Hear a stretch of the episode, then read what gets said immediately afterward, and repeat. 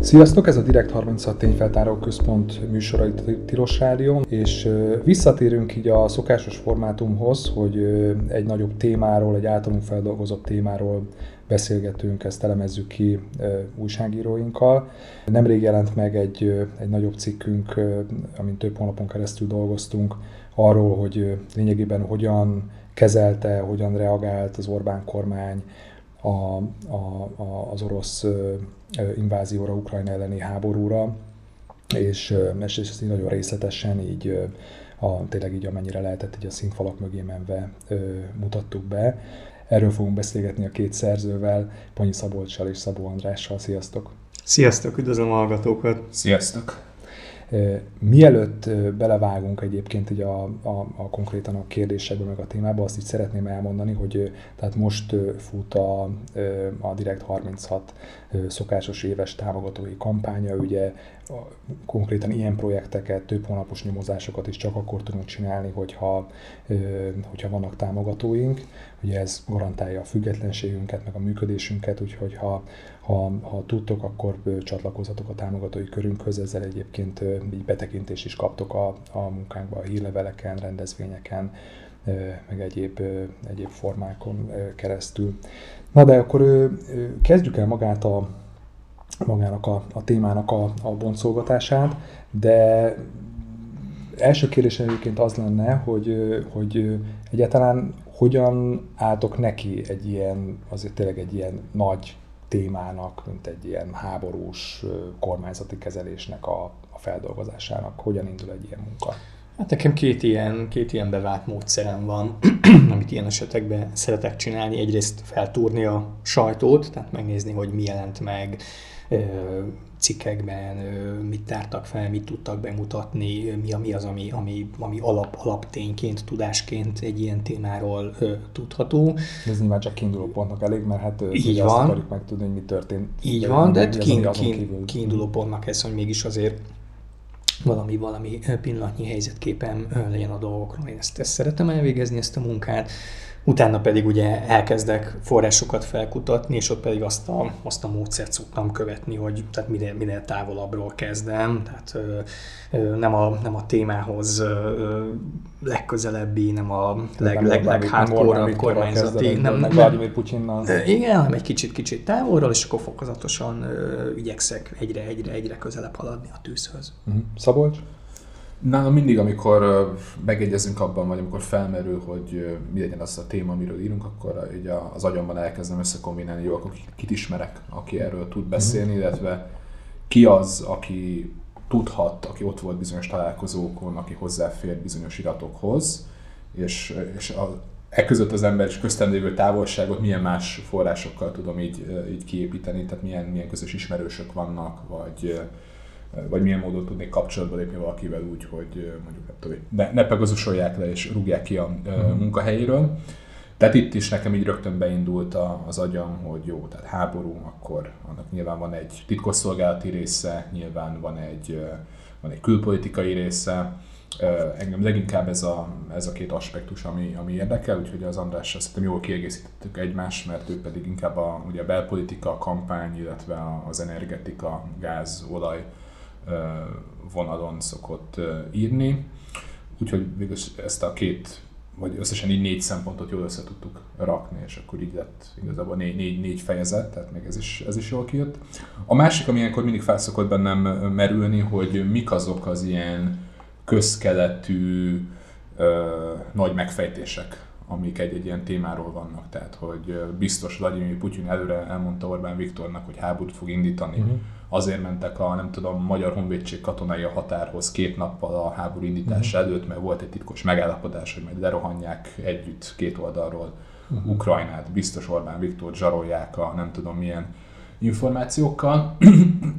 Ezeket azért jó tudatosítani, hogy mik ezek a közkeletű ilyen, ilyen elgondolások, mert hogy hát az esetek 99%-ában nem ez van, ugye egy-egy... Igen, azt így, azt így jegy, jegyezzük meg, vagy nem tudom, hangsúlyozzuk, hogy nyilván ezekre, amiket mondtál, ezek ilyen elméletek, igen. vagy akár ilyen, igen, ilyen összeesküvés elméletek, tehát semmiféle bizonyíték ugye nincs ezekre. Így igen, és, és ezek, ezekkel azért jó tisztában lenni, mert amikor az ember tényleg eljut hogy leül emberekkel, és az, azok, akiktől ezeket hallja vissza például, tehát ezek az ilyen, bocsánat, de ugye ilyen konyhabölcsességek, vagy ilyen... Konteók. Konteók, igen, akkor azért így be tudja lőni, hogy esetleg az, a többi információnak is milyen, milyen lehet a hitelessége és hát szerintem végül is ebből, is, ebből, ebből a cikkből is az többek közt az, az rajzódott ki, hogy itt az inkompetencia, a, a kényszerpálya, a nagyon véletlenszerű, vagy pedig tehát materiálisan, gazdasági jogból meghatározott motivációk azok, amiket mm. egy-egy lépés mögött meg lehet találni, nem pedig... Hát ezek, ezekről beszélünk majd így részletesében. Még annyit, hogy így csak tényleg így, így, így, így számokat, vagy, vagy, vagy valahogy, valahogy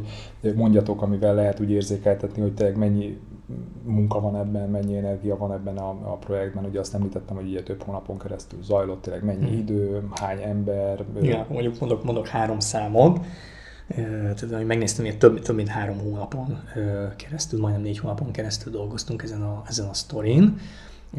Összesen 37 különböző emberrel, forrással folytattunk hosszabb beszélgetéseket, volt olyan forrás, akihez többször visszamentünk, volt egy olyan forrás, akihez háromszor visszamentem, és ebből, ebből a 37 emberrel folytatott, nem tudom hány beszélgetésből, ebből csináltunk összesen 138 oldalnyi jegyzetet magunknak. Tehát szerintem ez azért Akkor ehhez képest is a cikk, ami azt hiszem, hogy 18, 18. oldalas, már mint így gép, gépelve, így Wordben, így egy, egy szimpla sor közzel 18 oldal, szóval ahhoz képest végül is egész jól lehet így rövidítve.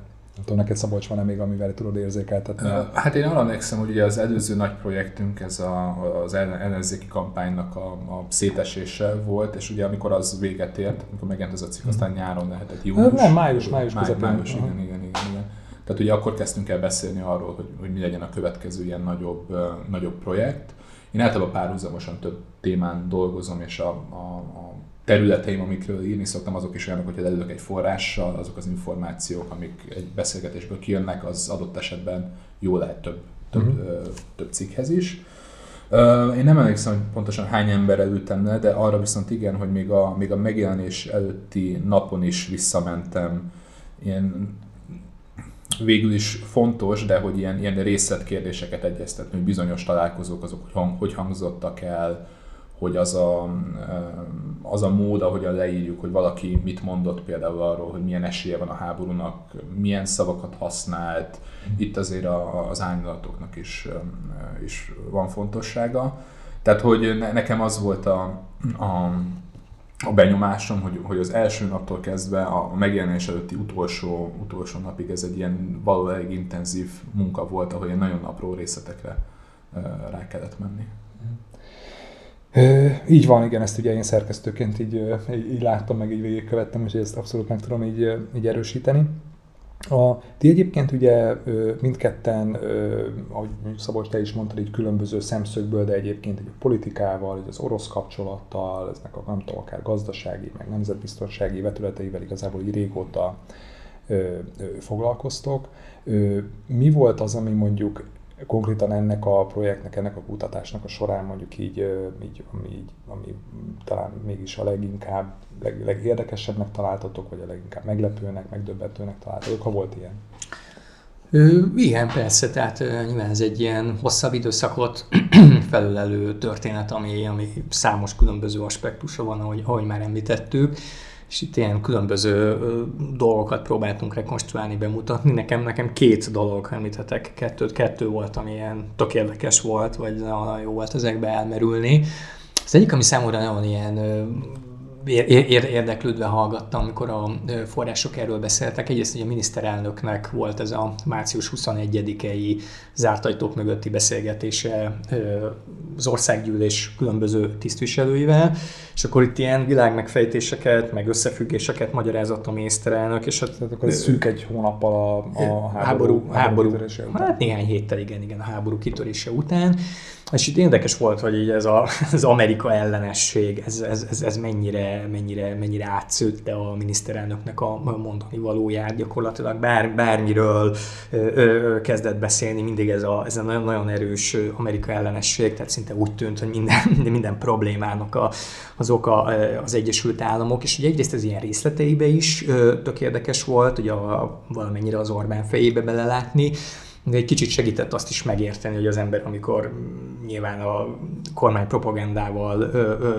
szembesül, hogy, hogy ezek, a, ezek a propagandisták is miért, miért ennyire ezt a, azt az Amerika ellenességet tolják, tehát elég, elég egyértelmű volt, hogy ugye ez, ez föntől, ahogy, ahogy, ahogy leszivárok, tehát ezt, ezt, ezt megérteni volt számomra így egy, egy tök érdekes. A másik, meg a, lehet ez egy kicsit is száraznak tűnik így a hallgatók számára, de ez, a, ez az orosz földgáznak a ö, ö, egész, egész problémáját, problematikáját ö, ö, megérteni hát tényleg azt gondoltam, hogy ez egy ilyen száraz, unalmas valami, de közben meg ahogy beszélgettem a forrásokkal, ez egy, ez egy tényleg ez egy borzalmasan érdekes orosz-magyar konfliktusokkal, kiszolgáltatottsággal, függőséggel, tehát ez a 19-től tartó folyamat, ez tényleg egy szappanopera, vagy egy hullámvasút, ami a magyar meg az orosz fél között gázügyben zajlott, ez, ez baromi, baromi érdekes volt. Szabos, neked ilyen... Ö... Kicsit, kicsit hasonló. Onnan kezdeném, hogy nekem az amerikai újságírásban mindig azok az ilyen tényfeltárások nagyon izgalmasak, amik arról szólnak, hogy a, az amerikai hírszerzés, az aktuális amerikai külföldi beavatkozás előtt, közben, után milyen hülyeségeket csinált, és hogy mennyire rossz információi voltak, vagy hogy mire számítottak. És ugye itt is megjelentek cikkek a háború kitörése után, hogy mi az, amit tudott az Egyesült Államok hogyan próbálta meggyőzni a szövetségeseit, tehát erről szerintem a, pont a Washington Postban volt egy, volt egy nagyobb cikk. Uh, és több is, több is volt talán nekik, ilyen cikk, cikk, szor, igen. cikk sorozatok is volt. És, és hogy, hogy ennek nagyon érdekes volt látni az ilyen kis, kis magyar, kicsit sárga uh-huh. leképeződését, hogy, hogy mi történt itt én, én mindig, az, mindig azt gondolom, hogy, hogy ugyanúgy, ahogy mondjuk az Egyesült Államokban, az tényleg ez egy világbotrány, hogy mennyi pénzt költenek a védelmi iparra, mennyi pénzt költenek a titkosszolgálatokra, és hogy nagyon alapvető dolgokat el tudnak szúrni. Ugye most nem ez történt éppen. Uh-huh. De hogy, hogy, hogy Magyarországon is miközben ugye Orbán Viktor egyrészt ugye nagy világmegfejtéseket mond mondjuk március 21-én zárt körben, közben pedig azok a tényszerű információk, amik ezt megalapoznák, azok nem ezt mutatják. Nekem a legérdekesebb itt az volt, hogy végül is, és egyébként volt, volt, olyan, volt olyan cikk, valamelyik hírportál, amelyik valamilyen címmel szemlézte az írásunkat, hogy nem tudom, az amerikai figyelmeztették Orbán, de inkább Putyinnak hitt. Orbán Viktor találkozott Vladimir Putyinnal február 1-én, amennyire mi ezt tudtuk rekonstruálni, Putyin ugyanúgy, mint mindenki másnak hazudott arról, hogy ő mire készül, Orbán Viktor ezt elhitte. Ennek ellenére, amikor kitör a háború, és nyilvánvalóan válik, hogy, hogy az Egyesült Államoknak a mindenféle figyelmeztetései, hírszerzési információ, amiket megosztottak a magyarokkal, és azok pontosak voltak, ennek ellenére Orbán Viktor még mindig az Egyesült Államokra haragszik, nem pedig arra Vladimir hmm. Putyira, aki, aki őt mindenki mással együtt ugye átvert. És ahogy, ahogy András is mondta, hogy az Egyesült Államokat tartja felelősnek olyan dolgokért, amikben tehát konkrétan őt dezinformálta például a, a, az, az orosz vezetés. Igen, nem tudom, hogy ez ilyen, ilyen kognitív diszonancia, nem tudom, meg, megoldása, de hogy ugye aztán így fél évvel, vagy bőfél évvel később, ugye most itt októberben volt ugye Orbánnak egy berlini látogatásán egy beszélgetés, ahol, beszélgetése, ahol, ahol már ugye úgy emlékezett, hogy hát ő, ő látta, hogy baj van, és hogy mennyire elszánt Putyin, és hogy, és hogy ő szólt is a, nem tudom, a NATO-nak de közben meg ugye minden információ, az, az ő akkori nyilvános, meg egyébként zárt körben elhangzott kijelentései arról szóltak, hogy akkor ezt még teljesen máshogy látta, meg egyébként ugye eléggé nyugodt volt, de majd nyilván ebbe is, ebbe is belemegyünk. Szóval menjünk egy kicsit még vissza így a, a, a, a háború kitörése előtti időszakra, mert szerintem azt is fontos megérteni, meg ebben a cikkben egyébként, amit ugye megtaláltok a, azt ugye a hallgatóknak mondom, a Direkt 36 oldalán és Orbán a háborúban, van egyébként magyarul, angolul is, hogyha esetleg külföldi ismerősöknek szeretnétek megosztani, meg egyébként ugye partnerünknek, Telexnek az oldalán is elérhetők a, elérhető ez a cikk. Na, de hogy hogy milyen nemzetközi viszonyrendszerben érte a magyar kormányt a, a háború, illetve hát a háborús fenyegetés, mert azért ugye itt már ö, tavaly ősszel már ugye jöttek a figyelmeztetések, ö, legjobban inkább ugye az Egyesült Államokból, meg ugye Nagy-Britanniából, hogy itt valami készül, és hogy meg hát ugye lehetett ugye tudni arról is, hogy ugye Putyin ugye folyamatosan ugye viszi oda ö, a katonákat ugye a határvidékre, szóval hogy ö, ö, milyen állapotban érte, meg milyen ö, hogyan volt a magyar, magyar kormánynak a mozgástere, meg nemzetközi viszonyrendszer ebben a helyzetben. Nem tudom, Szabolcs? Hát ö, alapvetően 2021-ben eléggé elszigetelődött már így a, a nyugati partnereitől az Orbán kormány, ugye mindenféle EU-s eljárások zajlottak már Magyarország ellen a Biden adminisztrációval, ugye, ami aztán 21 elején lépett hivatalba, kifejezetten hűvös volt a viszony, és pont az, az látszódott, hogy elkezd kicsit felpörögni a, a magyar-orosz viszony 2021 végére. Ugye talán már 21 végén bejelentette Szijjártó, hogy Orbán Viktor megy majd ugye Moszkvába. December végén, igen, 21 december Megkapta ugye Szijjártó ugye a barátság. Me, megkapta ugye az orosz barátságért érdemrendet, amit Vladimir Putyin ítélt oda, Szergei Lavrov adott át Szijjártó Péternek ez ugye a legmagasabb érdemrend, amit külföldi állampolgár megkaphat, és megnéztem egyébként, még két magyar kapta meg, az egyik az Krausz Tamás. Ismert, igen, történész. Enyhén, enyhén sztálinista, vagy kriptosztálinista uh-huh. történész, és Törőcsik Mari volt a, a másik, akinek a szovjet vezetéssel való kapcsolatáról lehetett azt hiszem korábban hallani, tehát őt, kedvelték. Moszkvában is, és hát Szijjártó Péter a harmadik ebben a sorban. Tehát pont az látszott, hogy, hogy elkezdett ismét egy pár, pár hónap, vagy talán egy év kihagyás után, amikor inkább talán, mintha a kínai kapcsolatok látszottak volna épülni, ismét elkezdett az orosz lóra tenni az Orbán kormány, és ekkor elkezdtek már érkezni ugye azok a, a, a figyelmeztetések, hogy Oroszország csapat összevonásokat, hadgyakorlatokat tart közösen Fehér Oroszországgal, mm. hogy nagyon sok katona érkezik oda, hogy ez már elkezd kicsit gyanúsnak lenni, mert hogy olyan jellegű csapatok is megjelennek, ami egy nem tudom, háború előkészítéséhez kell, és nagyjából az volt ekkor a, a nyugati nato EU-s közösségnek a véleménye, hogy az Egyesült Államok, Nagy-Britannia, Lengyelország, a balti államok, ők, ők hogy is mondjam, ők, ők komolyabban vették ezt a fenyegetést, Franciaország, Németország, Magyarország, és még pár más Európai Uniós állam pedig, pedig kevésbé. És a háború kitörése előttig is nagyjából az volt jellemző, hogy az amerikaiak, a britek, voltak azok, akik, akik leginkább pontos információval rendelkeztek arról, hogy, hogy mi lesz. Az európai titkosszolgálatok és a magyar is viszont nem nagyon akartak hinni ezeknek a, ezeknek a hírszerzési információknak. De erre van több értelmezés is. Az egyik az, egyik az, az és ez, ezek jelentek meg egyébként a, a nyugati meg az amerikai sajtóban is, hogy nagyon pontos hírszerzési információk voltak arról, hogy az orosz csapatok felkészültsége, állapota az egyszerűen nem megfelelő, és nem lenne logikus, hogy támadjanak, mert hogy annak katasztrofális vége lesz, ami ugye egyébként lett is, tehát hogy a, a támadás az elég erőteljesen megakadt. Ö, és ebből már elemzői szinten a legtöbb európai szolgálat azt, azt a következtetést mondta le, hogy hát ez irracionális, Putyin biztos nem csinálna uh-huh. ilyet. Miközben ugye az információk ott voltak, és ugye a magyar, magyar szolgálatok is végül is ebbe a csoportba tartoznak, csak ott még az meg volt spékelve azzal, hogy mi nem is hiszünk az amerikaiaknak, tehát hogy ők biztos dezinformálnak, hogy maga az hmm. információ is lehet, hogy, hogy nem valós, amit mi kapunk. Igen, mert ugye azt írtátok ugye a, a, a cikkben, hogy, hogy konkrétan, tehát nem csak az, hogy, mert ugye az amerikaiak ugye azt a szokatlan lépést tették, hogy, hogy folyamatosan ugye nyilvánosságra hoztak egyébként ugye bizalmas hírszerzési jelentéseket, és ugye így... A britek ugyanígy. A, a britek ugyanígy ugyanígy, igen, igen, tehát ugye ez, ez, ez, ez ugye amennyire tudjuk, ez nagyon szokatlan így a, ugye a hírszerzés világában, de, de nem csak ez történt, hanem ugye a, az amerikai diplomaták, akik itt vannak ugye Magyarországon, meg britek, ők folyamatosan mentek, és így négy szem közt is, meg bizalmas körben is próbálták ugye győzködni a magyar kormány, de ott is az volt a reakció, hogy, hogy igazából ezt nem veszük komolyan, ugye?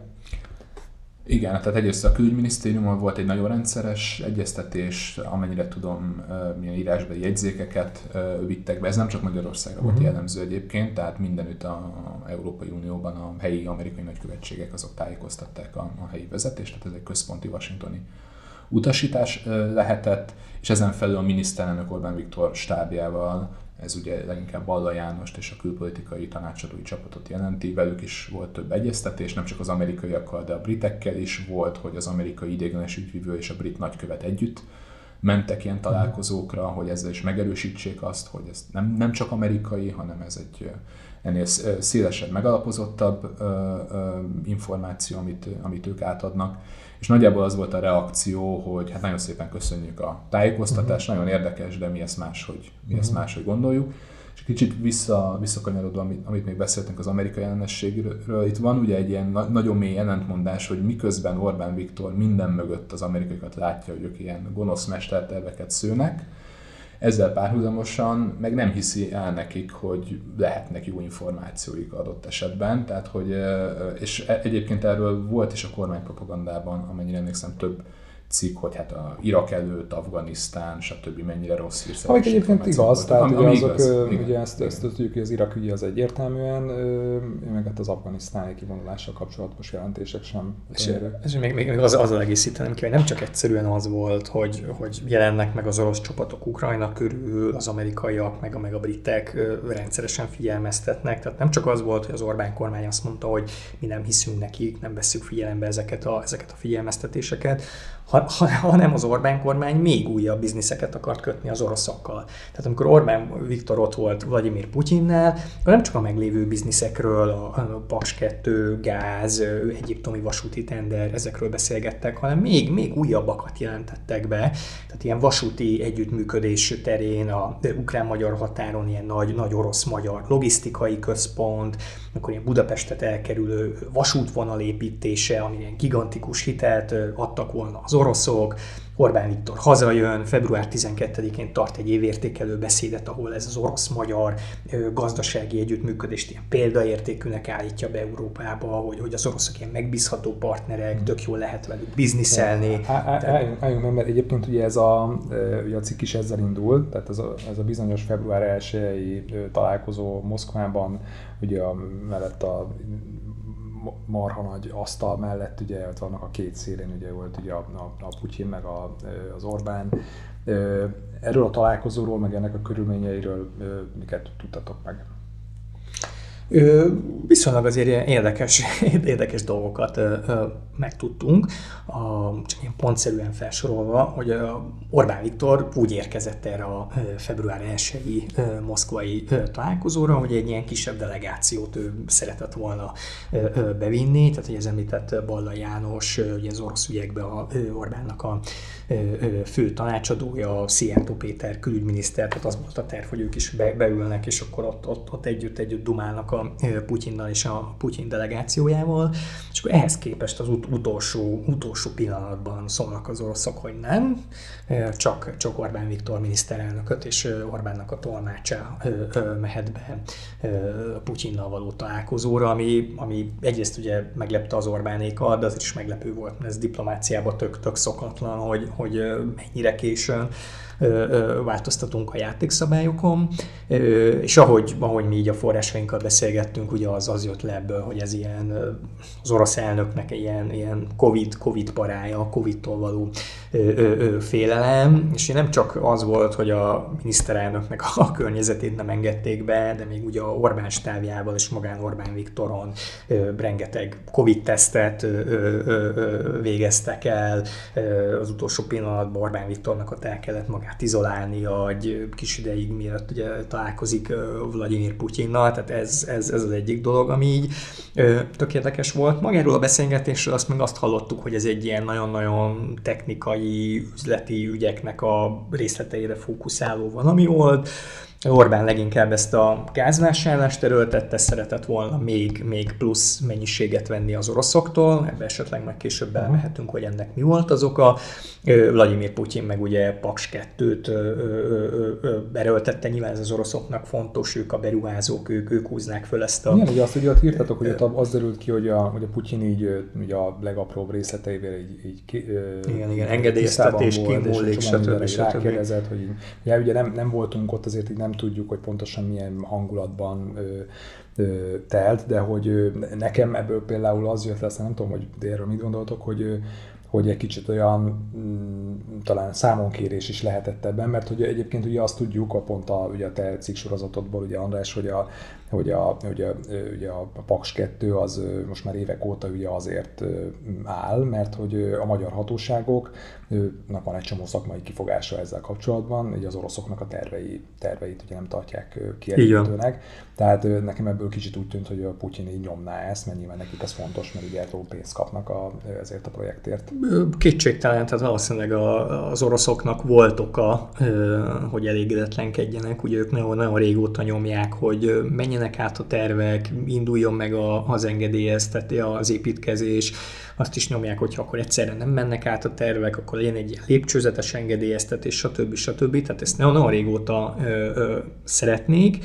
Erről a magyar, kor, magyar kormányon belül is volt egy vita, engedjenek-e az oroszoknak, vagy nem. Végül az lett a, az lett a döntés, hogy nem engednek, kitartanak emiatt, emellett a szigorú standardek mellett. Én úgy tudom, hogy Orbán Viktor is a kormányon belül ugye ezt, a, ezt, ezt az érvelést fogadta ezt, ezt hagyta jóvá, de aztán, hogy a Vladimir Putyinnak az erre vonatkozó számon kéréseire hogyan reagált, ezt nyilván nem tudjuk, de, de én, én, én, ahogy a forrásaimtól tudom, hogy ő egyetértett ezzel a szigorú, szigorú hatósági hozzáállással, de hát ugye nyilván jó lenne, jó lenne tudni, hogy pontosan erről mi hangzott el.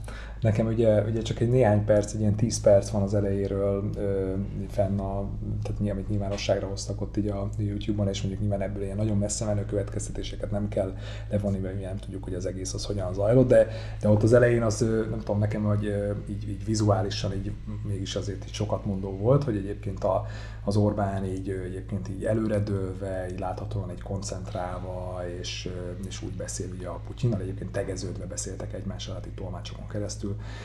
A Putyin meg, meg legalábbis ennek a 10 perces résznek a, egy, egy jelentős részében ő így, így ilyen kicsit ilyen oldalra fordulva, így hátradőlve ül, tehát és ilyen lazán időnként így felnevet, tehát így most mondom, nem feltétlenül kell ebből, ez egy 5 órás beszélgetés volt, aminek nem, de vannak ilyen jelzések, hogy ő azért így nyilván jelzi nonverbálisan is, hogy azért ő egy Oroszországnak a vezetője, ami hát nyilván más ligában van, mint Magyarország, meg Orbán Viktor. Igen, meg azért a két politikusnak a viszonyára már csak azért is jó lenne még, még részletesebb infókat szerezni, mert ugye nagyon-nagyon hosszú ideig, több-több éven keresztül, ugye minden évben találkozott ez a két, két ember, ugye általában évelején, de volt, hogy még évente kétszer is, és akkor volt egy ilyen hosszabb időszak, így majdnem két év, amikor ugye nem találkoztak, nem tudjuk, hogy pontosan miért, lehet, hogy mondjuk a Covid miatt, ugye a Putyinnak a Covid parája miatt. Az is igaz, hogy ebbe a két, két évben, tehát ez a 19 és, és 22 eleje közti időszakban viszont ugye több konfliktus is volt, ugye az egyik az már említett Paksi, és ugye gázügyben is voltak elég, elég komoly konfliktusok a felek között, de nem akarok részleteibe belemenni, de itt az volt a lényeg, hogy az oroszok egy gázvezeték építését akarták erőltetni, a magyar kormány meg azt mondta, hogy majd azután engedélyezzük ennek a gázvezetéknek az építését, hogyha nagyon jó feltételekkel tudunk előbb az oroszoktól gázt venni, és emiatt volt, volt egy, egy elég komoly vita a két kormány között, és mondjuk nem tudni, hogy amire leült ez a két ember február elején, ezek a konfliktusok mennyire, mennyire oldódtak meg, vagy mennyire, mennyire sikerült ezeket valahogy kezelni. Tehát lehet, hogy még, még, még ezek is benne lehettek a levegőben. Uh-huh. Beszéltünk arról, hogy volt ugye ez a találkozó Orbán és Putyin között február elején. Orbán úgy tért haza, hogy, hogy azt mondta itt belső körben, hogy nem számít arra, hogy, hogy háború lesz, de aztán ugye a titkos szolgálatok is ezt jelezték még egy nappal a háború kitörése előtt is, hogy maximum egy ilyen, egy ilyen korlátozott, kelet-ukrajnára korlátozó. korlátozott konfliktus várható, csak nagy ehhez képest ugye február 24-én hajnalban megindultak az oroszok, célba vették egyből ugye Kievet is, tehát nyilvánvaló volt, hogy ez, ez egy, ez egy lényegében egy totális invázió, vagy az akar lenni. Mi történt aznap a, a kormányban, meg kormányon belül? Ja, az elég, elég, elég, elég ilyen sűrű nap volt. Kormányzati szempontból sok minden történt, amiről, amiről sikerült részleteket megtudni. Tehát az egyik legérdekesebb epizód az volt, Rogán Antal, a kormányzati kommunikáció felelőse, a Fidesz gyakorlatilag parlamenti kampányának egyik vezető figurája, pont ugye a háború a választási kampány kellős közepén robban ki. Szóval Rogán Antal kora délután, február 24-én kora délután, én úgy tudom, hogy ilyen 2-3 óra környékén a Karmelitába összehív egy egyeztetést, a kormányzati kommunikációnak a irányítói, kormányközeli médiumok vezetői, illetőleg a, a kormányzati véleményeket a nyilvánosságban védő figurák vesznek részt ezen, a, ezen az egyeztetésen, és itt a Rogán... A propaganda gépezet különböző így szereplőivel szerintem ezt nyugodtan lehet már így mondani. Így van, és itt a Rogán Antal tart egy, tart egy előadást, egy ilyen prezentációt, hogy erre a háborús helyzetre hogyan fog reagálni a kormány, és itt a jelenlévő propagandistáknak milyen üzeneteket kell majd a következő hetekben továbbítani, és itt két érdekes dolgot mond Rogán. Az egyik olyan lehetőségként beszél a háborúról, hogy váratlan meg minden, de ez mégiscsak egy tök jó lehetőség. Egész egyszerűen azért, mert az ilyen válsághelyzetek mindig a hivatalban lévő kormányokat, rendszerint a hivatalban lévő kormányokat szokták erősíteni. Orbán Viktor az ilyen helyzetekben tök jól szokott szerepelni, gondolhatunk itt most vörösi katasztrófára, árvízre, Covid-ra, amikor ugye mindig megjelenik a miniszterelnök. Bőrcsekit felveszi. Helikopterről megtekint. Kórházakba megy, megtekint, így van árvíz idején, ő, ő, ő maga vezeti a kisbuszt, tehát, hogy jó, ez mégiscsak jó lehetőség Orbán Viktornak, amit jól tud kezelni, és aztán Rogán Antal rátér arra, hogy konkrétan mit lesznek azok az üzenetek, amiket ők ismételgetni fognak. Ez ugye mindenki ismeri, és mindenki számtalanszor hallotta, ki kell maradni a háborúból, nem szállítunk fegyvereket, tök fontos a béke. Ugye nagyjából ezek voltak az üzenetek, és azt Rogán Antal egész egyszerűen azért, azért mondta tutira akkor a jelenlévőknek, mert, mert ezt mérték a kormányközeli kutatóintézetek, hiába nem hittek az amerikaiaknak meg a briteknek, mégis elővigyázatosságból, amikor éveleje óta különböző témákban mértek, ilyen háborús kérdéseket is hozzá csaptak, hogy ezekről mit gondolnak az emberek, mérték, hogy esetleg ezek változnak-e, az emberek véleménye ebbe béke, háború, fegyver kérdésébe hogyan változik, nem változott, ők biztos azt állítottak, hogy ezeknek tutira meg lesz a társadalmi támogatottsága, tehát itt valamennyire én ahogy tudom, kormányközeli forrásokból itt Rogán elég maga biztos volt, de azért ennek ellenére a Fideszbe itt, itt, itt azért volt egy para, itt a háború kitörése idején, ahogy említettem, ugye pont a választási kampány közepén robban ez be, és azért ennek nem annyira örültek a Fideszben, tehát ö, úgy tűnt ugye január-február elején, hogy így a Fidesz tök jól uralja a kampányt, ö, ö, vezet torony magasan, ugye azt mérték a Fidesznek a belső mérései február elejére, hogy ilyen 13% ponttal, tehát ilyen 50 ö, kontra 37 ö, ö, ö, százalékkal vezet, vezet az ellenzék előtt, és akkor az volt, az volt az értékelés, hogy február elején de általában ugye a miniszterelnök is beszélt erről zárt körbe, hogy na hát innentől kezdve már belpolitikailag semmi nem történhet, ami, ami, ami felborítaná ezt a trendet, csak is kívülről jöhet valami, és gyakorlatilag ezzel a háború kirobbanásával hogy a Fidesznek az egyik ilyen legrosszabb rémálma válik valóra.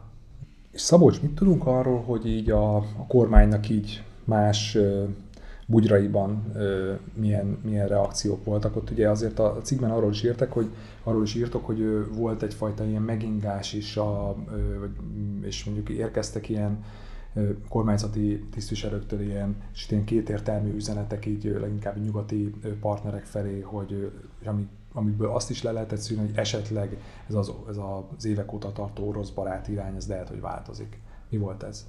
Hát ha, ha a kormánypropagandát nem is hozta teljesen felkészületlen állapotba vagy helyzetbe a háború kitörése, de a külügyi apparátust, illetve a bürokráciát igen.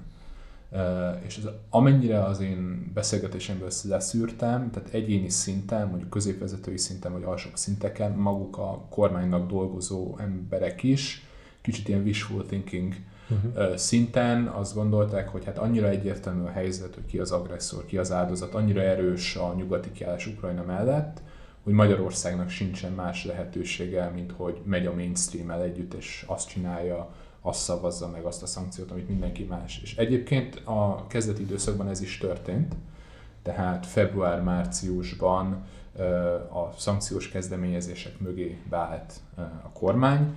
Egy kis megingás volt, ez a SWIFT nevű ilyen bankközi transfereket lehetővé rendszerből ugye kitiltottak orosz bankokat, ott nem volt egyértelmű egy ideig, hogy a magyar kormány támogatja vagy nem, és ott látványosan azt hiszem a lengyel miniszterelnök volt az, aki fölhívta Orbán Viktort, és utána a maga Morawiecki írt arról, hogy hát beszélt a magyar mhm. miniszterelnök, és ő megnyugtatta őt, hogy, hogy még ezt is támogatja Magyarország. És ezzel párhuzamosan belső egyeztetéseken elhangzottak olyan, olyan dolgok, például kétértelmű üzenetek, hogy az orosz vezetésű Nemzetközi Beruházási Bank ami ugye 2019-20 körül teljesen berendezkedett Budapesten, egyébként légvonalva 100-150 méterre a Karmelita Kolostortól, ugye a Duna partján kaptak egy hatalmas székházat. Tegyük hozzá, egy ilyen orosz dominanciával működő bankról van Igen, szó. A, ugye orosz vezetésű, mm. Moszkvából költözött Budapestre a központja. A legnagyobb részvényes Oroszország. E, igen, hogy, hogy miközben az egyéb Európai Uniós tagállamok, akik részvényeseinek a banknak Csehország, Bulgária, Szlovákia bejelentették, hogy ők mind kilépnek, Eközben ugye Magyarország ilyen bejelentés nem tett, de, de voltak olyan találkozók, ahol elhangzott például az egy, egy államtitkártól, az Orbán kormánytól, hogy hát ő személyesen azt gondolja, hogy lesz változás a bankhoz mhm. való hozzáállásban. Ezt a tárgyaló partnerek úgy, úgy értelmezték, hogy ez a kilépés felé mutat. Sőt, egy forrás azt is elmondta, hogy neki a Magyar Nemzeti Bank vezetéséből elárulták, hogy a, a kormány, a pénzügyminisztérium kért egy állásfoglalást a Magyar Nemzeti Banktól, hogy mégis mi legyen ezzel az orosz dominanciája a Nemzetközi Beruházási Bankkal, és a Matolcsi György vezette MNB azt javasolta, hogy ki kell lépni, mert ez egy reputációs kockázatot jelent Magyarországnak, tehát az ország imidzsének rosszat tesz, hogyha uh-huh. benne maradunk a bankban. Tehát itt volt egy olyan időszak, ezt egy külföldi diplomata úgy fogalmazta meg, hogy mintha egy ilyen ablak nyílt volna, amikor más irányba is mehettek volna a dolgok. Aztán végül nem ez történt, tehát különféle főként belpolitikai megfontolások miatt, ugye ez már a kampánynak a mhm. finise az utolsó hónapja, végül arra jutott a magyar kormány, hogy, hogy jobban megéri nekik az, hogy egy kicsit ilyen különutas politikát kezdenek el folytatni, és ha ugye a béke hangsúlyozásával gyakorlatilag egy kicsit az, az oroszok kedvére tesznek. Uh-huh. A, itt nyilván ugye nehéz ezt így szétszálazni, de hogy, hogy, hogy ez, ugye ez pontosan miért történt így, és talán a cikkben ugye van egy, egy amit elég hosszan írtok a, az a bizonyos, és itt a, itt a bevezetőben már szóba került ez a március 21-i parlamenti ülés, ami, ami, ami egy olyan találkozó volt, ahol az Orbán egy ugye a, Megfejtette a világot. Igen, és ugye ez egy olyan egyébként egy olyan, az, az Európai Tanácsnak a, az ülése, egy csúcs találkozója előtt ő neki ilyenkor ugye törvény szerint is, hogyha minden igaz, akkor törvény szerint is ugye tájékoztatni kell a parlamenti vezetőket, meg frakcióknak a vezetőit, és ugye mivel ellenzék is van a parlamentben, ezért ugye ők, őket is, szóval ez egy, ez egy ilyen érdekes szituáció volt ott a, ott a választási kampánynak az utolsó, utolsó heteiben és ott ugye nagyon részletesen beszélt arról, hogy ő hogyan látja ezt az egész konfliktus, és akkor ott egyébként ott ugye egyértelműen az amerikaiakat tette már így felelőssé, de hogy nem tudom, ezt elmondanátok-e, hogy ott, hogy ott mi is, miket is mondott.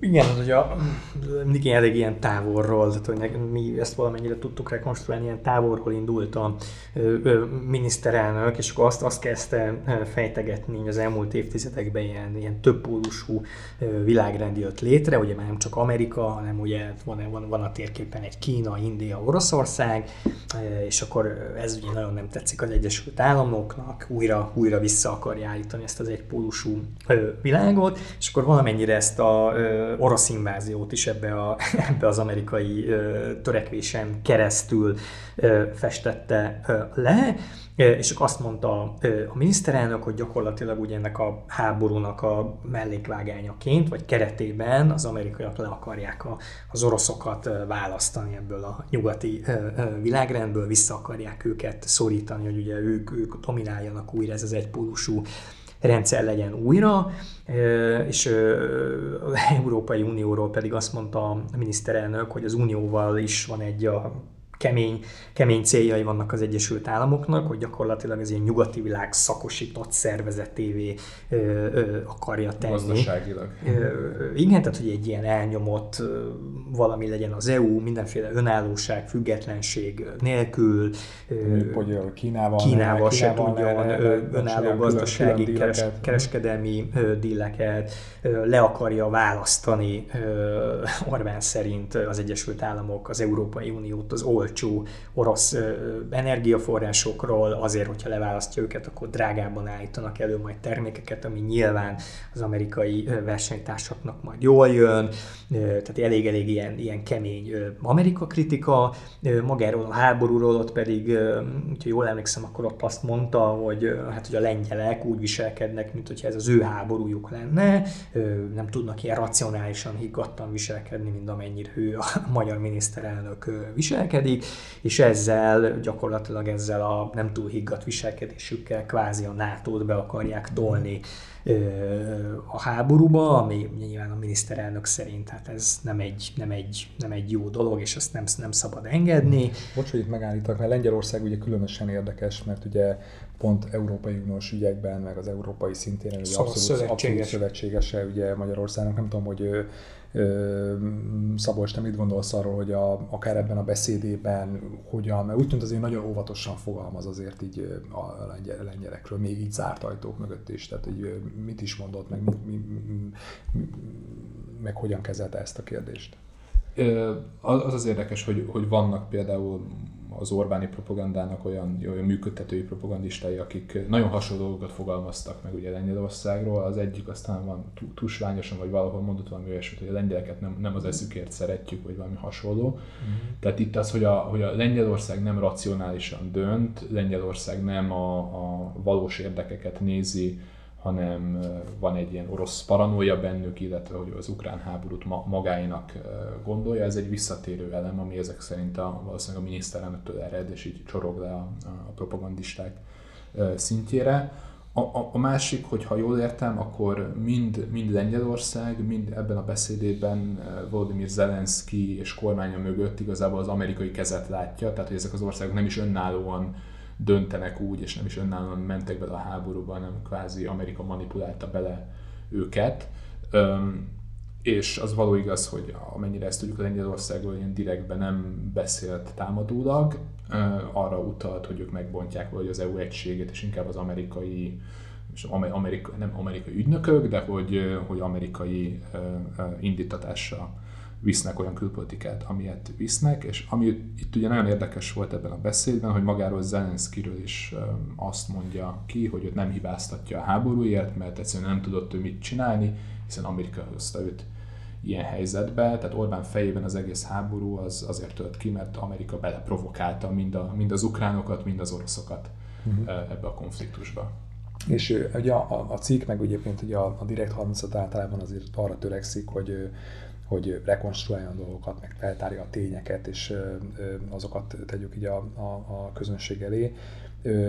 De itt ugye egy ilyen félig meddig ilyen elemző műsorban szerintem azt a kérdéssel lehet megkerülni, hogy na jó, de akkor mit akar Orbán Viktor? Tehát akkor mit szeretne? Tehát így ilyen, mert oké, okay, azt elmondja ebben a beszédében, hogy ő, neki mi az, ami nem tetszik, tehát mert azt így kimondja, hogy ugye ő neki nem tetszik ez az amerikai világrend építés, de akkor ő mit, mit tartana jónak. Hát ő ilyen ügyesen lavírozni, tehát nekünk valahogy így az, az... Okosban megoldjuk, kimozogjuk ilyen magyarosan? Hát, vagy? Igen, tehát ugye volt is, volt is neki egy ilyen, ilyen megjegyzése, hogy egy ilyen ellenzéki képviselő, vagy egy ilyen jelenlévő rá is kérdezett, hogy, hogy a miniszterelnök miatt, hogy ennyit szidja az USA-t, annak mi az okát, nem egy, nem egy, egy szövetségi rendszerben vagyunk, és akkor a miniszterelnök egy ilyen hosszas fejtegetésbe kezd, aminek az, az a lényege, hogy hát lehet valaki szövetséges, és meg lehet valaki alatvaló is, és ő, ő, ő nem akar alatvaló lenni,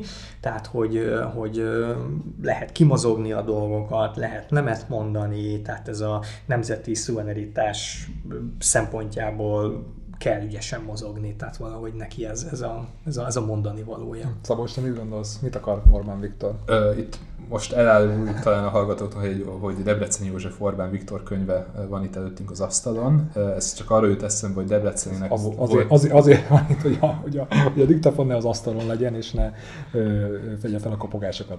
De, Debrecenének volt egy ilyen megjegyzés, ez, ez már a, ennek a könyvnek az időszaka után, tehát amikor ő jóval kritikusabb lett Orbán Viktor, talán balkáni lókupecnek, vagy balkáni lótolvajnak nevezte. Ugye? Oh Orbán Viktort, amivel ő hát ezt azt, azt akarta megfogalmazni, hogy igazából a miniszterelnök így szeret dílelni, szeret mindenkivel üzletelni, nem igazán a, az elvek vagy az értékek embere, hanem rendkívül pragmatikusan szeretne minél nagyobb mozgásteret magával, hogy kvázi azt csinálhasson, amit, amit akarhasson amit akar, és ebből a március 21-i zárt körben elhangzott beszédből is mintha az jönne le, hogy hát az amerikaiak azok őt le akarják korlátozni, ugye ők utasításokat akarnak adni, ez a yes hogy ezt várják el, hogy, hogy vakon kövessék azt, amit, amit ők kérnek, tehát hogy ez az, amit ő, amit ő elutasít.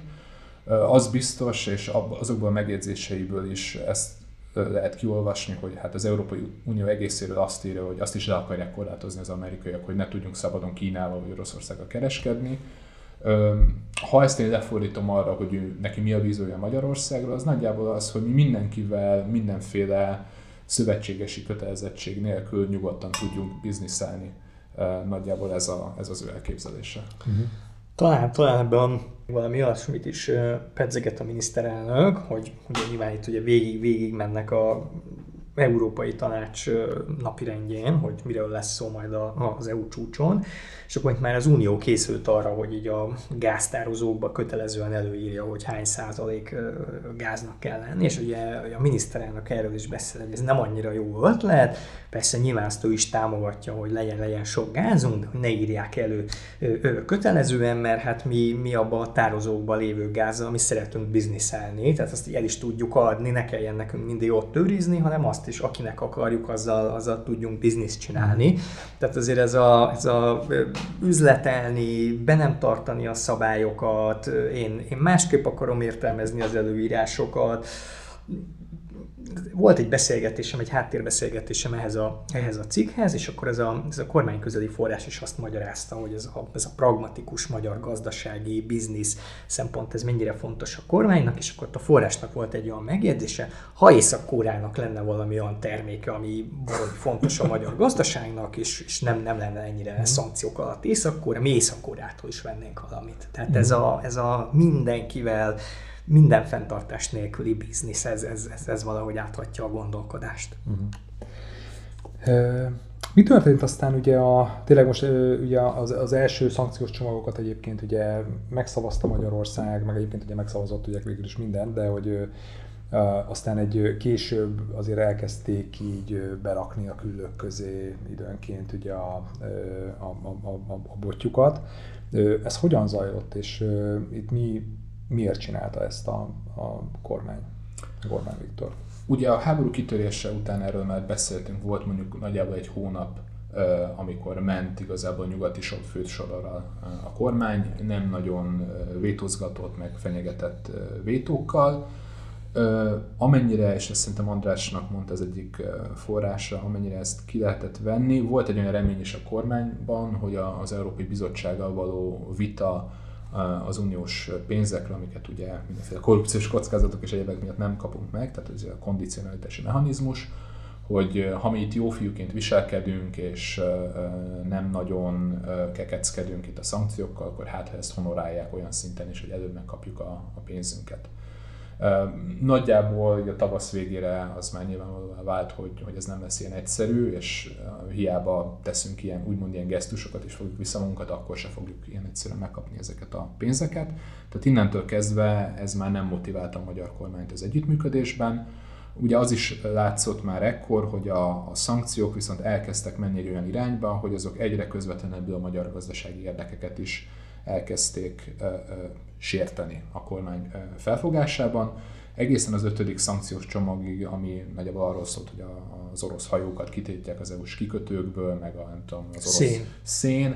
Tehát ezek annyira Magyarországnak hát kikötők, tengeri kikötők hiány uh-huh. nem nagyon volt fájó, de amikor már felmerült az, hogy jó, akkor jöjjenek a szénhidrogének az olaj, leginkább, tehát a gáznak nem nagyon volt realitása már az elejétől kezdve, de hogy az, az orosz olajra valamiféle szankciókat vezessen. Meg egyébként nyilván hangsúlyozunk ki, bár szerintem a mi hallgatóink tudják, hogy ugye a gázra azóta sincs szankció, tehát Igen. bármit mond egyébként ugye a kormány Igen. meg a propaganda. Igen. Uh, tehát, hogy, a, hogy az orosz olajat, az orosz olaj behozatalt korlátozzák az Európai Unióba, Na ez volt az az ügy, ahol elkezdett már az Orbán kormány uh, kicsit így befékezni, és igazából a különféle fenntartásaikkal egyrészt sikerült hetekig elhúzni ezt, a, ezt az úgynevezett hatodik szankciós csomagot, másrészt végül is magyar, tehát a saját szempontból sikeresen tárgyaltak, mert sikerült azt kipulizni, hogy Magyarországra az az olajembargó ez ne vonatkozzon. Itt főként gazdasági érdekek merültek föl, ugye a MOL, ami részben állami tulajdonú olaj- és gázipari vállalat, rendkívül jól profitált igazából a háborús helyzetből, de szerintem András jobban el tudja mondani, hogy miért. Igen, itt alapvetően két, két ok volt szerintem, ami, ami, ami ezt az olajembargóba nem akar belemenni a magyar kormány. Egyrésztről az, hogy le kell, le kell akkor jönni az orosz olajról, és akkor mi lesz helyette. Ugye a MOL azt mondta, hogy, hogy ez az átállás ilyen két kötőjel négy év és sok, sok millió dollárba kerülne. De én ugye a forrásoktól hallottam, ez, ez egy ilyen reális probléma volt, hogy akkor megoldani, hogy, hogy akkor honnan szerezzünk olajat. De ugye közben mellette meg egyébként azért ugye itt a benzinár befogyasztás miatt is. Igen, igen, igen, igen, igen, igen, pillanat, szóval, hogy ez, ez tényleg ez egy ilyen reális probléma, hogy olajat beszerezni, odaszállítani, sokféle olajat kellett volna akkor átalakítani, ugye a magyar szabályoknak megfelelően, tehát ez egy tényleg ez egy nagyon-nagyon komoly infrastruktúrális probléma, ami még akár rövid távon ellátási problémákat is okozhatott volna, ha ezt gyorsan keresztül kell vinni. A másik pedig, igen, amit említettél, hogy ugye a, a MOL, az gyakorlatilag az orosz, az orosz olajnak köszönhetően ilyen, ilyen gigantikus profitra tett szert, ami ugye első hallásra tök hihetetlen, hogy egy háború közepén hogyan tud a, a, a MOL óriási profitot szerezni. Ennek oka egész egyszerűen az volt, hogy az orosz olajat sokkal olcsóbban tudta megvenni a MOL, tehát ez az orosz típusú olaj, és ez a standard brand típusú nyugati olaj közti különbözet nagyon-nagyon durván mm. elszállt.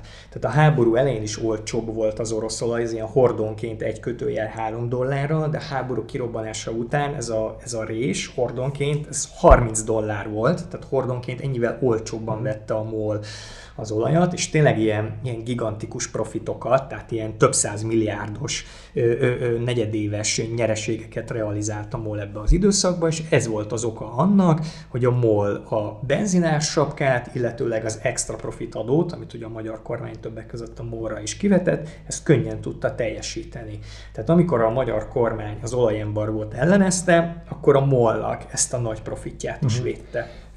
Most kezdünk kifutni az időből, és még szeretnék majd így hosszabban beszélni a gázról, de még előtte ugye ennek az egész ilyen szankciós, ilyen lavírozásnak az egyik legfontosabb, meg legérdekesebb epizódja, ugye ez a Kirill Pátriárkának az ügye volt, amit ugye Magyarország lobbizásának eredményeként végül is le is került, tehát nem lett szankcionálva ugye az orosz ortodox egyháznak a vezetője. Itt mi történt? Mit tudtatok meg erről, Szabolcs? Ugye ez a hatodik szankciós csomag, ami jó részt az olajról szólt, és az olajon ment, a, ment az izmozás, ez úgymond megmutatóan le lett kerekítve a végén, tehát ugye volt egy európai tanácsülés talán, egy hétvégén, amikor megegyeztek abban, hogy, a, hogy az olajembarú nem vonatkozik a vezetékes olajra, és nem csak Magyarország, de Szlovákia, ahol ugye szintén a, a MOL kezében van az ország egyetem finomítója.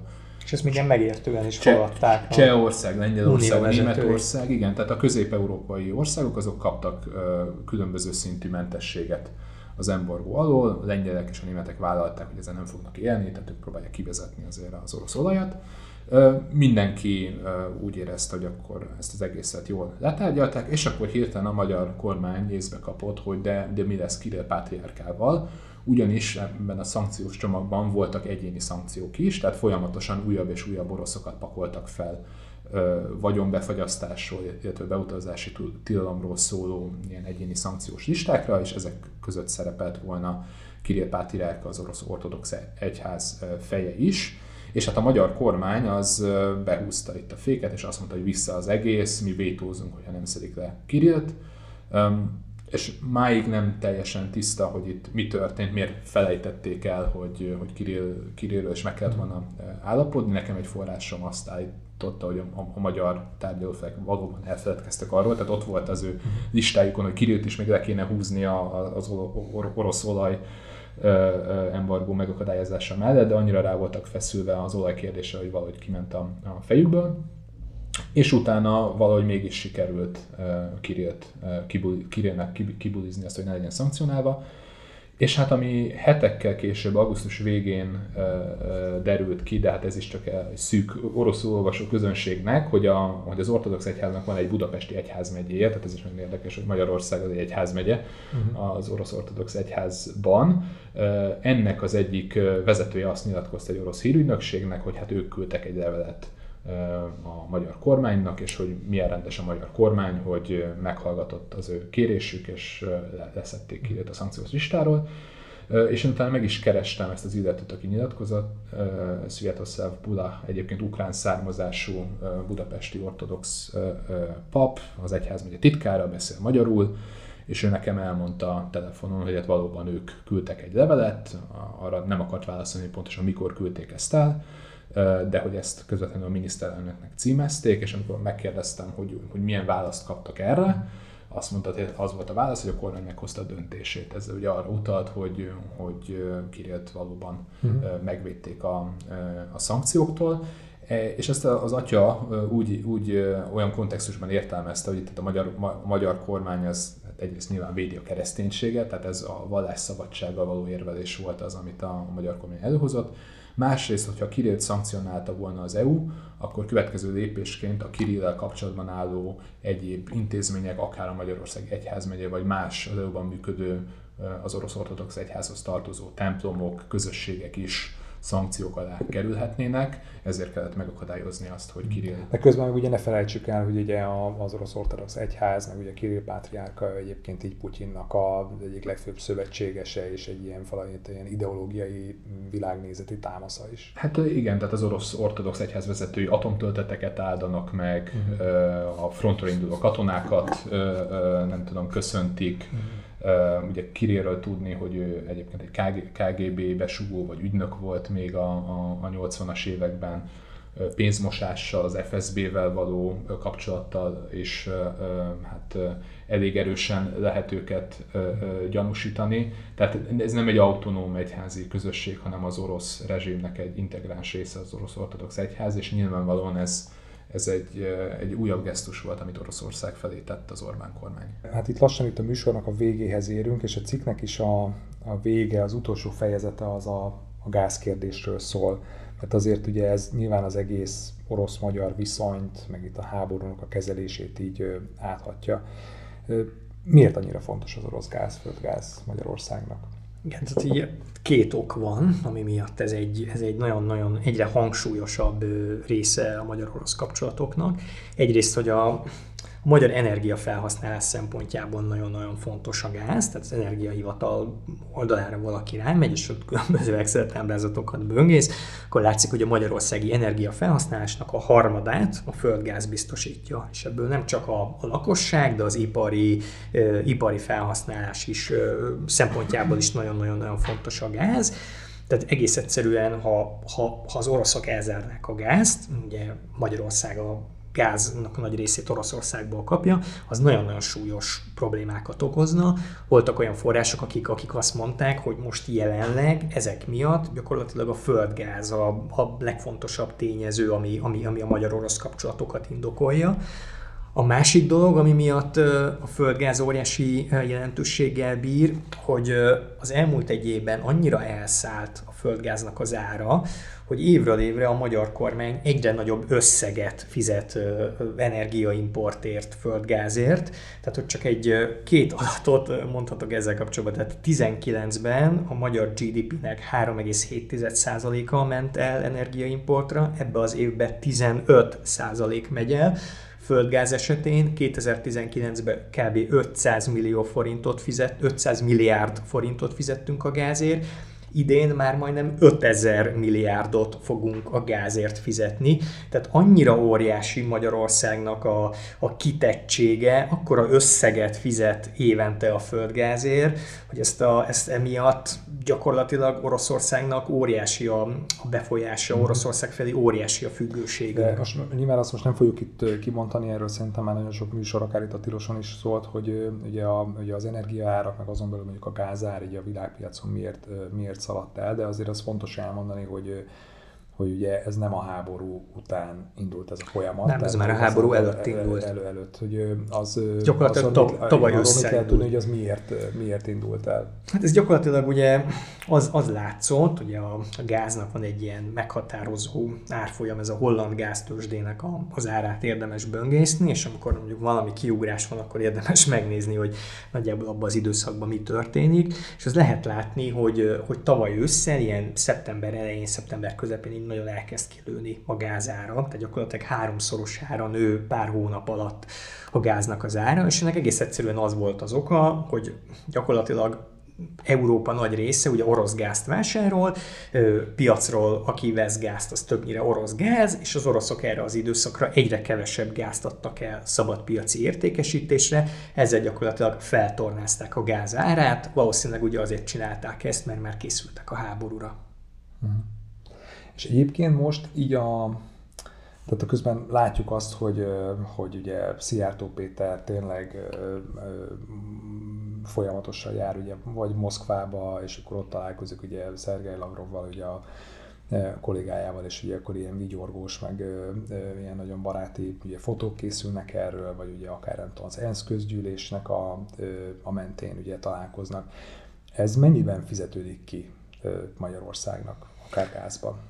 Hát az látszik, hogy nyáron az oroszok egyre több uniós tagállam számára zárják el a gázt. Ennek ugye különböző okai voltak, Lengyelországnak és Bulgáriának például azért zárták el a gázt, mert ez a két ország nem volt hajlandó rubelben fizetni, aztán nyár közepén ugye az északi áramlat egy is elkezdett egyre kevesebb gázt, és akkor nyár végére teljesen leállították ugye az oroszok ezt a Németországot és más nyugati országot is ugye ezen keresztül látják el gázzal, tehát egyre, egyre kevesebb uniós tagállam kap gázt. Magyarország továbbra is azon kevés, nem tudom, Magyarország, Szlovákia, tényleg nagyon, ez nagyon-nagyon szűk kör, aki még jelenleg is az oroszoktól vezetéken kap gázt Ebből a szempontból ugye úgy tűnik, hogy sikeres a magyar kormánynak ez a politikája. Magyarország két irányból kap gázt, Ausztria és Szerbia felől, ez az osztrák valamennyire akadozék, de Szerbia felől rendesen jön, tehát ott nincs akadozás, kapjuk a, kapjuk a gázt, ezen felül mi plusz gázkészleteket is tudtunk kapni, tehát ebből a szempontból kifizetődik abból a szempontból ez már nyilván valamilyen szintű problémát jelent, hogy egy ilyen háborús konfliktus közepén úgy tűnik, hogy az oroszok még a befolyásukat, vagy a Magyarország feletti ellenőrzésüket még ugye növelni is tudták, nem csak egyszerűen azzal, hogy, hogy fokozatosan adnak gáz, sőt nekünk még több gázt is adnak, de még ugye fizetési kedvezményt is adnak, tehát ugye már beszéltünk arról, hogy mennyire nagyon-nagyon durva a gázára, ezt gyakorlatilag szinte már lehetetlen kifizetni, és a magyar kormánynak valahonnan kellett volna pénzügyi segítséget kérni. Hogy egy harmadik szereplőtől, vagy az Európai Uniótól, mi úgy döntöttünk, hogy az oroszoktól kérünk pénzügyi segítséget, azzal, hogy pénzügyi segítséget kértünk, az oroszok úgy döntöttek, hogy adnak pénzügyi segítséget, ezzel gyakorlatilag még nagyobb befolyásuk lett Magyarország fölött. Tehát valamennyire kifizetődik, de hát megvan az azért ennek az közben, egy, közben egyébként milyen a viszony itt a, itt a magyar meg az orosz fél között? Tán Szabolcs erről te is hallottál részleteket, hogy itt a Gazprommal ugye úgy tűnik, mintha ez valami nagyon ilyen baráti, meg szívélyes viszony, de közben a valóságban meg azért nem feltétlenül van így, nem? Hát ugyanúgy, ahogy a, a február 1 Orbán-Putyin találkozón egy ilyen diplomáciailag eléggé bunkóhúzással, úgymond az utolsó pillanatban a, a feltételeket megváltoztatta az orosz fél, ugyanúgy, amennyire én hallottam, a gáztárgyalások is úgy, úgy zajlanak, hogy hát ilyen, ilyen foghíról beszélnek a magyarokkal, tehát ugye az egyik forrástan Andrásnak a csicskáztatás szót használta arra, hogy miközben a, a magyar miniszterelnök és a külügyminiszter is bejelentő, hogy nem tudom hány száz millió extra köbmétert akar vásárolni, közben ilyen pár tíz napi pár tízmilliókról lehet csak megállapodni. Hmm. Miközben egyébként technikai lehetőséggel simán meg nem vannak, hogy odaadják persze, a... Tehát, tehát rögtön oda, oda tudnák adni ezeket a mennyiségeket. Valójában az oroszok az erőpozíciójából tárgyalnak, és Magyarországot, hát azt nem nagyon mondanám, hogy partnernek tekintik, inkább egy ilyen, egy ilyen vazallusi, vagy egy ilyen, tehát egy ilyen alárendelt helyzetbe került Magyarország, és itt az oroszokat nem is lehet teljesen hibáztatni ezért, hiszen ugye a saját logikájuk szerint teljesen racionális, amit, amit csinálnak. Itt az a kérdés, hogy az a magyar kormány, amelyik úgynevezett szuverenista politikát folytat, és hogyha Brüsszel nekünk valamit elő akar írni, akkor mi döngetjük a mellünket, hogy hát nekünk senki nem mondja meg, hogy mit akarunk csinálni.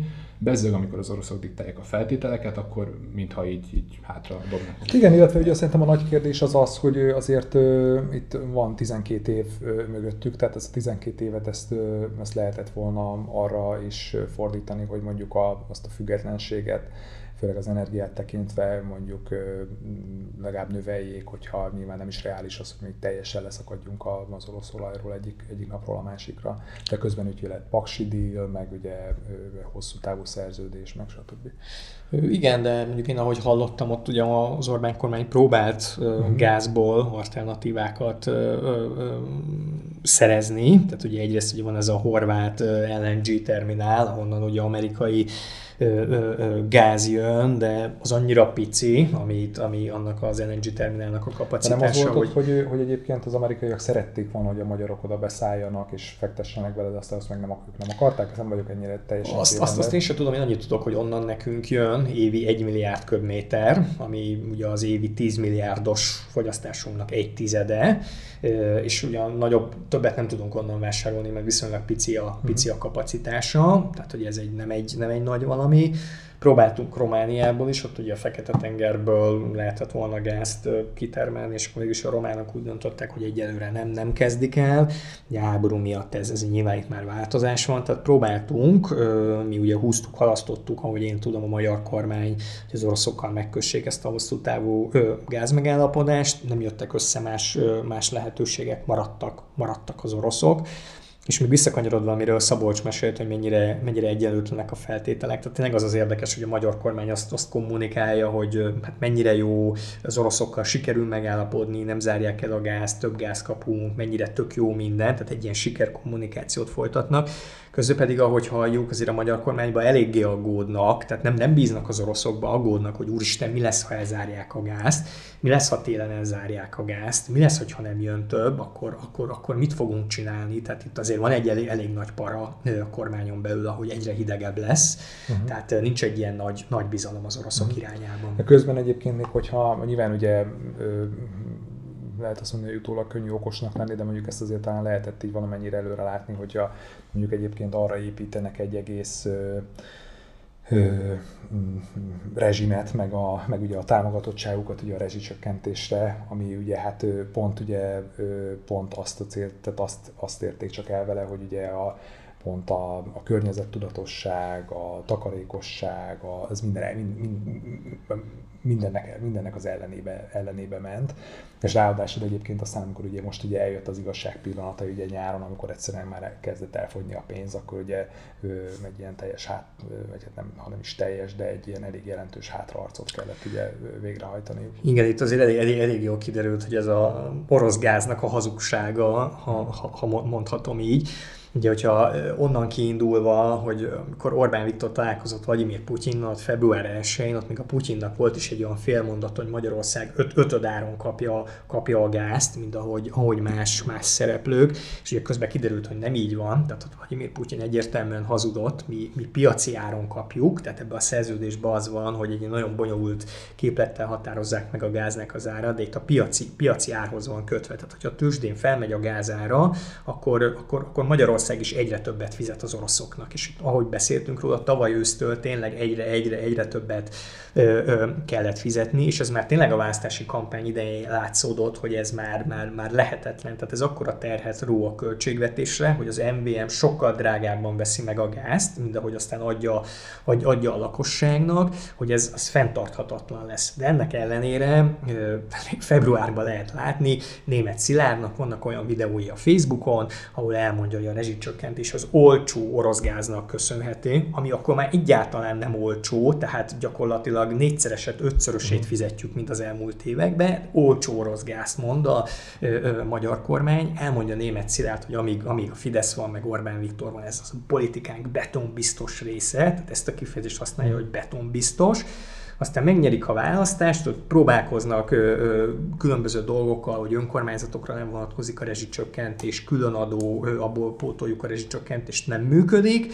Nyár közepén be kell jelenteni, hogy, hogy az elszálló piaci árak miatt hozzá kell nyúlni a rezsicsökkentéshez, de nem mondja el a magyar kormány, hogy az elszálló piaci áraknak mi köze van az orosz gázhoz, és akkor ugye bejelentik, hogy, hogy hozzá kell nyúlni, és akkor aki az átlag felett fizet, annak viszont piaci árat, vagy átlag fölött fogyaszt piaci árat kell Érdemes fizetni. visszanézni azt a júliusi, azt mondom, júliusban volt ez a sajtótájékoztató. Júli 13, mert igen. ugye ott ugye maga német Szilárd jelenti be, ugye, vagy hát ugye ő, ő is ott van, ő, igen. is ott van, és ugye ő is beszél, hát nem olyan, nem olyan elánnal nem. adja elő, mint ahogy a, mint ahogy a kampányban közétett, közétett videójában.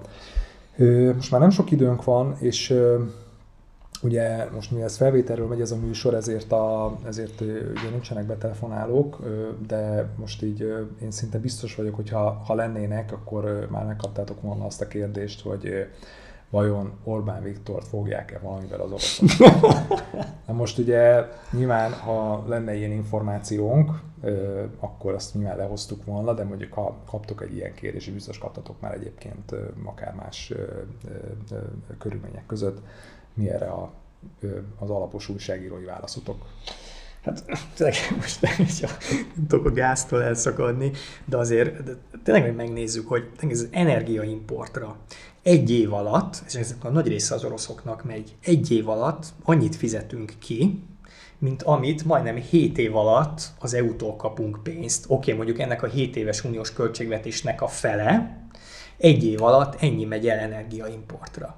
Tehát azért ez nagyon-nagyon-nagyon sok pénz. Tehát, hogyha egy ekkora kitettségünk van az oroszok felé, és ráadásul ugye ez a, ez a kitettség nem, nem tudom, lepkegyűjtés, meg valami lényegtelen dolog, vagy bélyeggyűjtés, hanem tényleg az, az, hogy az embereknek télen a lakásukban legyen meleg. Arra ennyi gigantikus pénzt el kell költeni, azért szerintem az, az valamennyire indokolja, hogy Vladimir Putyinnak azért próbálják keresni a jó indulatát, és nem akarják őt felbosszantani. Uh-huh.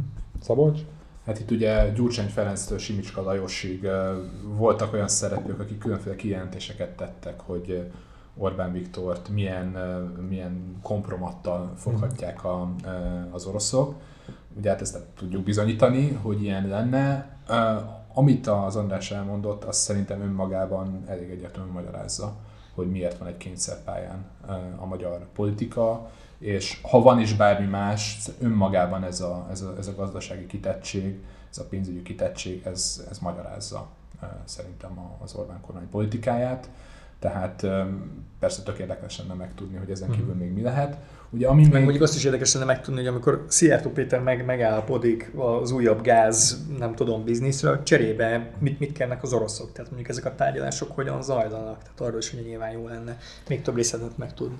Igen, egyébként ugye volt egy, volt egy korábban, a Szandás az ketten írtuk, akkor még a Szabolcs nem is nem volt nálunk, ugye az orosz-magyar viszonynak így az alakulásáról, és egyébként ott volt egy, ami szintén gázhoz kapcsolódik, de hogy ott volt ugye egyébként egy privát üzlet, most ennek valószínűleg a részleteiben nem tudunk belemenni, de ha, ha valakit érdekel részleteiben, akkor a, megtalálja az oldalunk az Orbán játszmája címen, és ott ugye ott volt egy olyan rész, azt leírjuk, hogy a, a MET nevű cégen keresztül ott volt egy ilyen üzlet, magánüzlet, amiben kormányközeli szereplők vettek részt, és orosz gázzal kereskedtek nyilvánvalóan az orosz félnek a, a valamiféle együttműködésével, és egyébként amennyit lehet róla tudni, iszonyatos összegeket kerestek.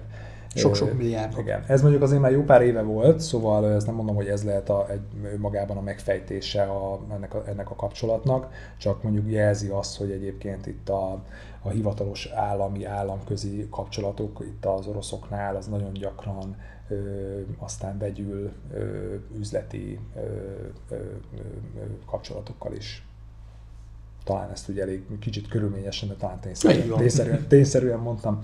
Ö, legvégére, hogy de ez abszolút érthető, meg, meg elmagyaráztatok jó, hogy a, hogy a gáz az, az nyilván itt egy kulcsfontosságú tényező. De vajon a, az ideológia, a világnézet, az mennyire, mennyire meghatározó ebben, hogy itt ez az orosz, orosz barát irány, ez folytatódik?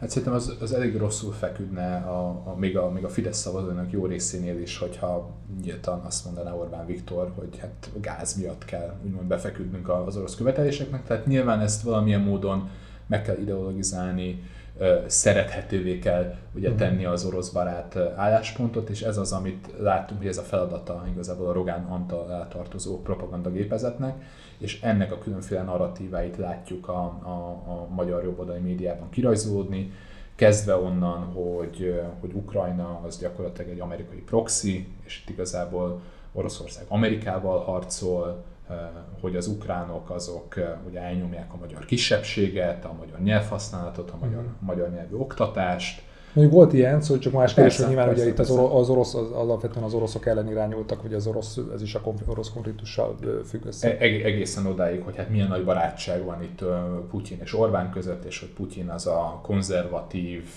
keresztény értékeket védi a világban, csak úgy, mint mi, és a valódi ellenség az a, az, az elfajult, globalista, liberális, sorosista nyugat.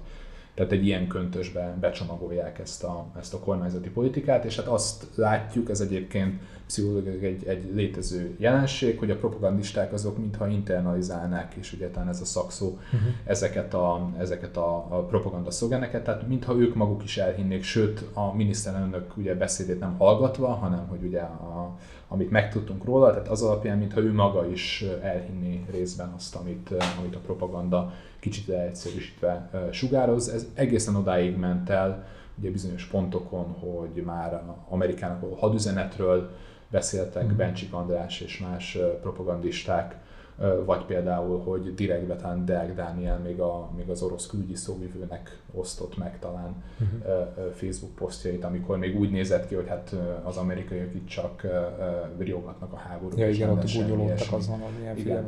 Tehát, hogy, hogy közben veszélyesen közel került a Krem által propagált narratíva a magyar narratívákhoz, és itt ugye volt korábban egy olyan nemzetbiztonsági bizottsági ülés, ahol az információs hivatal hírszerzés vezetője az azt állította, hogy hát Amerika az ilyen dezinformál a magyar nyilvánosságban, és ott ellenzéki kérdésre azt is elismert, hogy vannak olyan magyar újságírók, akik viszont orosz befolyásoltság alatt működnek. Ez azt jelenti, hogy itt nem csak véletlenszerű egyezésről van szó, mm. hanem lehet koordináció is a két fél között. Na hát nagyon szépen köszönöm Szabolcs és András, hogy ezeket elmondtátok. Elég sok mindent így kiveséztünk ebből a, ebből a témából, meg a sztoriból, de azért én azt javaslom mindenkinek, hogy akit kicsit is érdekel az, hogy Magyarország hogyan kezeli, a magyar kormány hogyan kezeli a, a háborús helyzetet, akkor mindenképp olvassa el az Orbán a háborúban című cikkünket, ami elérhető a direkt36.hu oldalán, és a azt is szeretném még egyszer kihangsúlyozni, hogy tehát egy ilyen tényleg komoly, mérásó, tényfeltáró projekteket csak akkor tudunk végezni, hogyha vannak támogatóink. A Direkt 36 függetlenségének, működésének a garanciája az a támogatói közösségünk, hogyha, úgyhogy ha tehetitek, akkor, akkor csatlakozzatok a támogatói körünkhöz, ezzel egyébként betekintést is kaptok ebbe, a, ebbe az izgalmas munkába. Ezt a műsort egyébként elérhetitek, a, elér, ezek a, meg a korábbi műsoraink is elérhetők a, a Direct 36 podcast csatornáin, ezek a legkülönbözőbb platformokon, Spotify-on, Soundcloud-on, Apple Podcast-on, mind-mind megtalálhatók, úgyhogy, úgyhogy ott is hallgathattok bennünket, egyébként pedig találkozunk két hét múlva. Nagyon szépen köszönöm a figyelmet, nektek köszi a részvételt. Köszönjük, sziasztok! Sziasztok!